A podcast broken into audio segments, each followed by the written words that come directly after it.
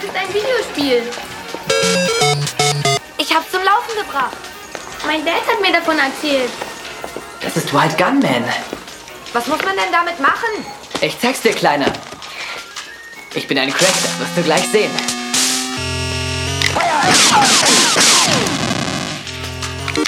Muss man das mit den Händen spielen? Das ist ja wie Babyspielzeug.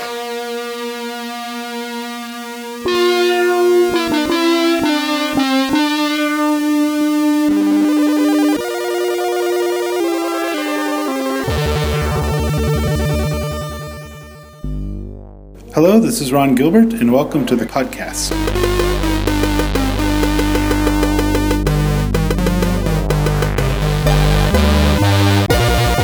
Welcome to the Shock 2 podcast, your program for video games, comic books, movies, and much more.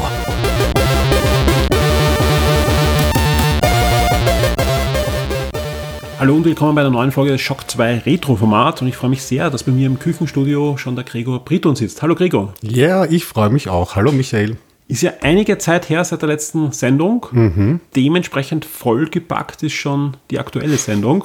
Ich, weiß gar nicht, ob wir heute alles schaffen, was wir uns vorgenommen haben, aber schauen wir mal ein bisschen rein, was wir alles für euch vorbereitet haben.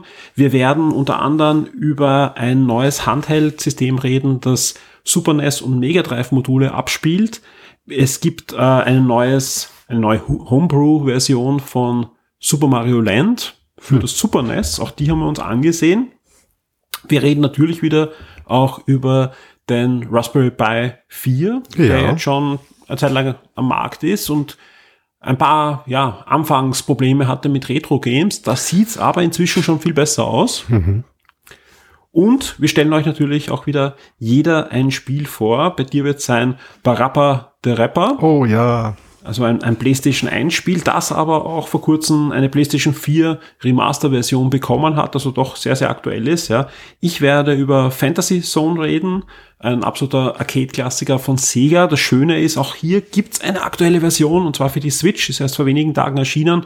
Und da plaudern wir dann auch noch drüber. Ich habe mir noch ein neues Handheld-System aus China bestellt, ein Open-Source-Handheld-System. Auch über das will wir reden, über den Embernic RG 350. Ja, auch da gibt's ein, ein Review von mir. Und wenn noch Zeit bleibt, dann reden wir auch noch über das Sega Mega Drive Mini. Das sind wir euch ja auch noch schuldig. Ja, ähm, ja da wird's dann auch ein, ein kurzes Review geben.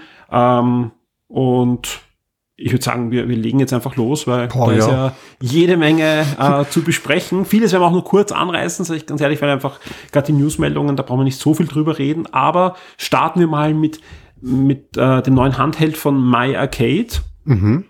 Da ist es so, dass das eine Firma ist, die, die kennt wahrscheinlich der eine oder andere von euch auch schon. Ähm, da, die bringen generell, die bringen nicht nur Handhelds raus, die bringen auch raus so kleine Arcade-Automaten. Ah, Ja, okay, sind diese, sich die diese- man so am Tisch stellen kann. Genau, diese, die man am Tisch hinstellen kann, die wirklich so ganz miniaturisiert sind, wo Backman drauf läuft oder Galaga kennt man. Die haben auch einen Contra Handheld herausgebracht vor kurzem, also wo, wo Contra Probotector drauf läuft und, und solche Sachen. Also Konami haben sie lizenziert und so weiter. Ich habe mir den Stand auch angesehen auf der E3, da hatten sie einen schönen Stand.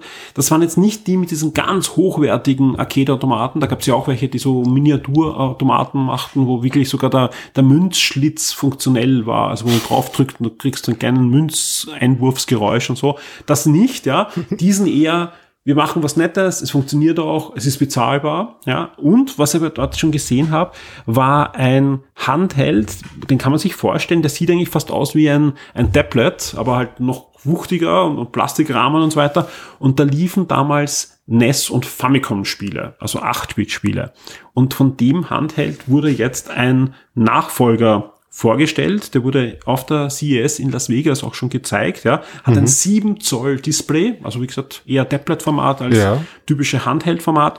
Und das Besondere, der spielt Mega Drive und Super Nintendo Module ab. Ja. Das heißt, keine ROMs oder so, sondern wirklich, du nimmst das Modul von damals, steckst es in das Gerät hinein und kannst dann loslegen.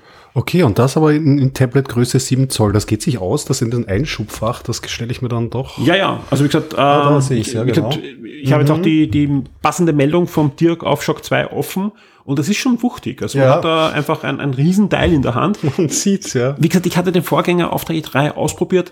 es ist nicht schwer. Dazu es ist halt Kunststoff, ja. Also man, man kann das schon mitnehmen und so. Es ist halt ziemlich dick und so. Das Besondere ist, du hast halt wirklich the real thing. Also das ist halt wirklich die Originalmodule, die du im Kasten vielleicht noch liegen hast. Du brauchst das nicht irgendwie auslesen und dann auf ROMs oder wie auch immer eine Art und Weise da verwenden. Wenn du natürlich mehr als ein Spiel drauf, es gibt halt diese Module, wo du äh, deine ausgelesenen Spiele drauf laden kannst. Okay. Diese äh, Evercade-Module und so weiter. Das funktioniert dann natürlich auch, ja. Aber im Großen und Ganzen ist das eigentlich eine Konsole, wo du deine Super NES und deine Mega Drive Spiele wirklich komplett hineinschieben kannst und, und zocken kannst. Hat natürlich auch wieder einen HDMI-Ausgang. Es gibt auch ähm, passende Joypads, Mhm. die so eben auch ausschauen, ausschauen wie eine Mischung aus Super Nintendo und Mega Drive. Ja, Ich glaube, also so von dem, was ich sehe, du hast natürlich recht, es ist relativ wuchtig, aber die Stoßrichtung ist richtig, weil die Switch hat eh vorgemacht, größere ähm, Displays und man kann, man bringt es jetzt auch hin mit der, mit der Akkuleistung Ja. und so. Und es ist viel wert, die Originalmodule auch reinstecken zu können. Ich, das ist ja das, was mir ab, ähm, abgeht. Nur, ähm, ich möchte jetzt nicht, ein, nur ein kleiner Exkurs. Es gibt ja auch dieser große C64er, Retro C64er jetzt rausgekommen. Da wäre für mich ein Hammer, wenn ich da meine die alten Disketten reinstecken kann. Weil das ist für mich jetzt Brachland und ich äh, habe sie in den Diskettenboxen, die verstauben dort. Ich kann es halt noch in den alten 128er reinstecken, aber das wäre halt so eine Funktionalität. du müsstest eigentlich irgendwie auslesen. Bald. Genau, bald. Mit Betonung auf bald, ja. Aber vielleicht gibt es da eine Lösung. Also, Es gibt dort Lösungen. Ich muss Ja. mich nur schlau machen, wie man das auf SD-Karten dann band und dann genau. spielen kann. Also ich weiß nicht, bei Amiga gibt es diverse Lösungen, da hat mir auch der, der Dirk vor kurzem geholfen, ein paar Disketten von mir auszulesen, da habe ich eh schon drüber erzählt. Ähm, die gibt es sicher beim C64 auch und dann, dann kann es halt auf solchen Sachen funktionieren. Sonst hat er ja sehr gute Bewertungen. Ich habe ihn selber noch nicht ausprobiert. Ich weiß nur, der Dirk hat einen, ich glaube, der Florian hat auch sich einen geholt.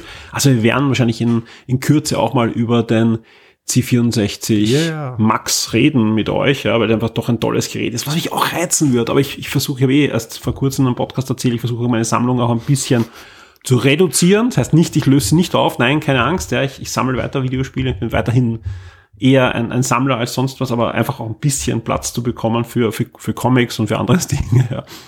Äh, und, und jetzt einfach noch einen C64 zu holen, aber wahrscheinlich. Mich juckt ich habe ich hab mir sogar überlegt, einen, einen Mini mir zu holen, ja. Äh, und aber dann, das ist ja halt auch, ja, wenn, dann müsste wahrscheinlich ein Max sein. Also bei mir auf alle Fälle und ich habe auch gemerkt, wie ich am, am Raspi und in diversen Emulationen C64er Spiele gespielt habe, es ist halt damals äh, von der Hardware konnte man ausgehen, die Tastatur ist da. Das heißt, wenn du Spiele spielst, die selber komplett Joystick gesteuert sind, du hast halt vielleicht manchmal Intros davor oder Cheat-Monitore und du musst halt immer irgendwas eingeben und da ist es schon sehr gut, weil äh, Beispielsweise, wenn du, du hast zwar schon bei den Emulatoren so On-Screen-Tastaturen oder so, aber was machst du, wenn du dann mal eine F7 drücken musst oder Spezial-Commodore-Taste, dann stehst du mal an. Also da ist mit der Originaltastatur, ich glaube, da haben sie sich einen Gefallen getan. Ja. Ist ein Also kommt, kommt gut an und du kannst sogar. nicht nur ein optisches Feature oder kein funktioniert genau. Du kannst theoretisch auch sogar programmieren. Also jemand, ein Kind halt sagen, okay, du, du lernst wieder zu programmieren wie ich und, und gibst ihm, gibst ihm das, ja. Äh, das Spannende ist, ich habe ja einiges gesehen am, am Kongress auch in die Richtung. Es gab den, den Max dort zu sehen, es gab natürlich Originalgeräte und es gab auch äh, diverse andere äh, Projekte, die da in dem Kosmos herumschwirren, unter anderem mir liegt jetzt der Name auf der Zunge. Es gibt auf jeden Fall ein Projekt, äh, wo mehrere Leute einen neuen 8-Bit-Computer bauen. Wie den Okay. C64, aber es soll jetzt nicht ein C64-Emulator werden, sondern die gehen eher her. Was wäre, wenn heute der C64 gebaut wird als 8-Bit-Computer, aber mit der technischen, mit den technischen Möglichkeiten von heute. Und es soll trotzdem ein 8-Bit-Computer sein. Warum soll es ein 8-Bit-Computer sein? Weil sie einfach sagen, der C64 war einer der letzten Computer, die du als Anwender, als interessierter Anwender wirklich durchblicken konntest.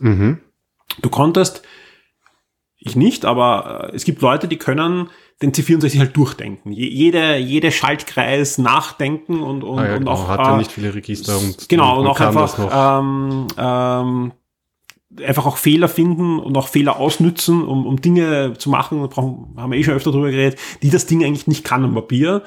Mehr Musikkanäle emulieren oder was auch immer, ja. Und, und genau in die Richtung soll das gehen. Es soll halt eine moderne Hardware sein mit USB und so weiter, aber ein 8-Bit-Prozessor und, und halt äh, sehr, sehr interessantes Projekt. Ja. Faszinierend, ja. Es klingt ein bisschen das Mission Statement, so wie ähm, der Raspberry Pi ursprünglich geplant war. So, Genau. wir lernen wieder mal Genau. den Computer von der Pike auf. Aber dass sie dann, ich meine, der Raspberry ist jetzt ein bisschen in so eine andere Richtung gegangen. Ich meine, Ja. also mittlerweile Leistung und Komplexität ja schon ausufern, was ja auch nicht schlecht ist, wie er jetzt eingesetzt wird. Aber das, das finde ich schon faszinierend. Mit, aus dem, nämlich aus dem Blick der, der, der heutigen äh, Zeit irgendwie auf die 8-Bit-Architektur. So ein bisschen wie alternative Realität. Genau, aber es, geht, es, war, es waren noch sehr, sehr viele Lehrer dort, die da sehr interessiert waren, weil einfach doch da, und es war einfach nicht so ein, wir machen einen weiteren C64-Emulator-Computer, sondern es war wirklich so das Spirit von damals, ja, mit, mit dem, mit dem Geist äh, des Raspberry, der ja eben auch für Schulen und so eher konzipiert wurde eigentlich, ja. Das, das ist schon sehr spannend. Es gibt ja auch noch von der BBC, und da gibt es jetzt auch vor kurzem nach, wie heißt der, Calippo oder so ähnlich? Irgendwie ja, ich habe das mitbekommen. Genau, auch auch, ein spannendes Projekt, auch das habe ich mal angesehen, ja, äh, wo, wo halt Kinder sehr einfach auch Zugang finden sollen und der halt wirklich vieles weglässt, was du halt beim Raspberry dabei hast, um Home, Home Media Center und, und äh, Emulation und so weiter zu machen, sondern wirklich halt eine Platine ist mit einem CPU, mit ein paar LEDs und so weiter, aber du kannst auch da und auch da laufen natürlich schon Spiele drauf und so, klar, wenn, wenn Kinder sich mit dem Computer beschäftigen, soll es auch so sein, aber sehr, sehr spannend, was da alles passiert und, und, und für wenig Geld, also auch da, da kostet Handbuch plus, plus ein, ein Set, wo du wirklich vieles machen kannst damit. Ich habe 30 Euro dem Bereich, ja, Okay. also wirklich alles, also Computer und, und Laptop. Diese Episode erscheint exklusiv für alle unsere Shock 2 VIPs. Werde jetzt VIP und unterstütze Shock 2 mit einem Betrag ab 4 Dollar auf Patreon.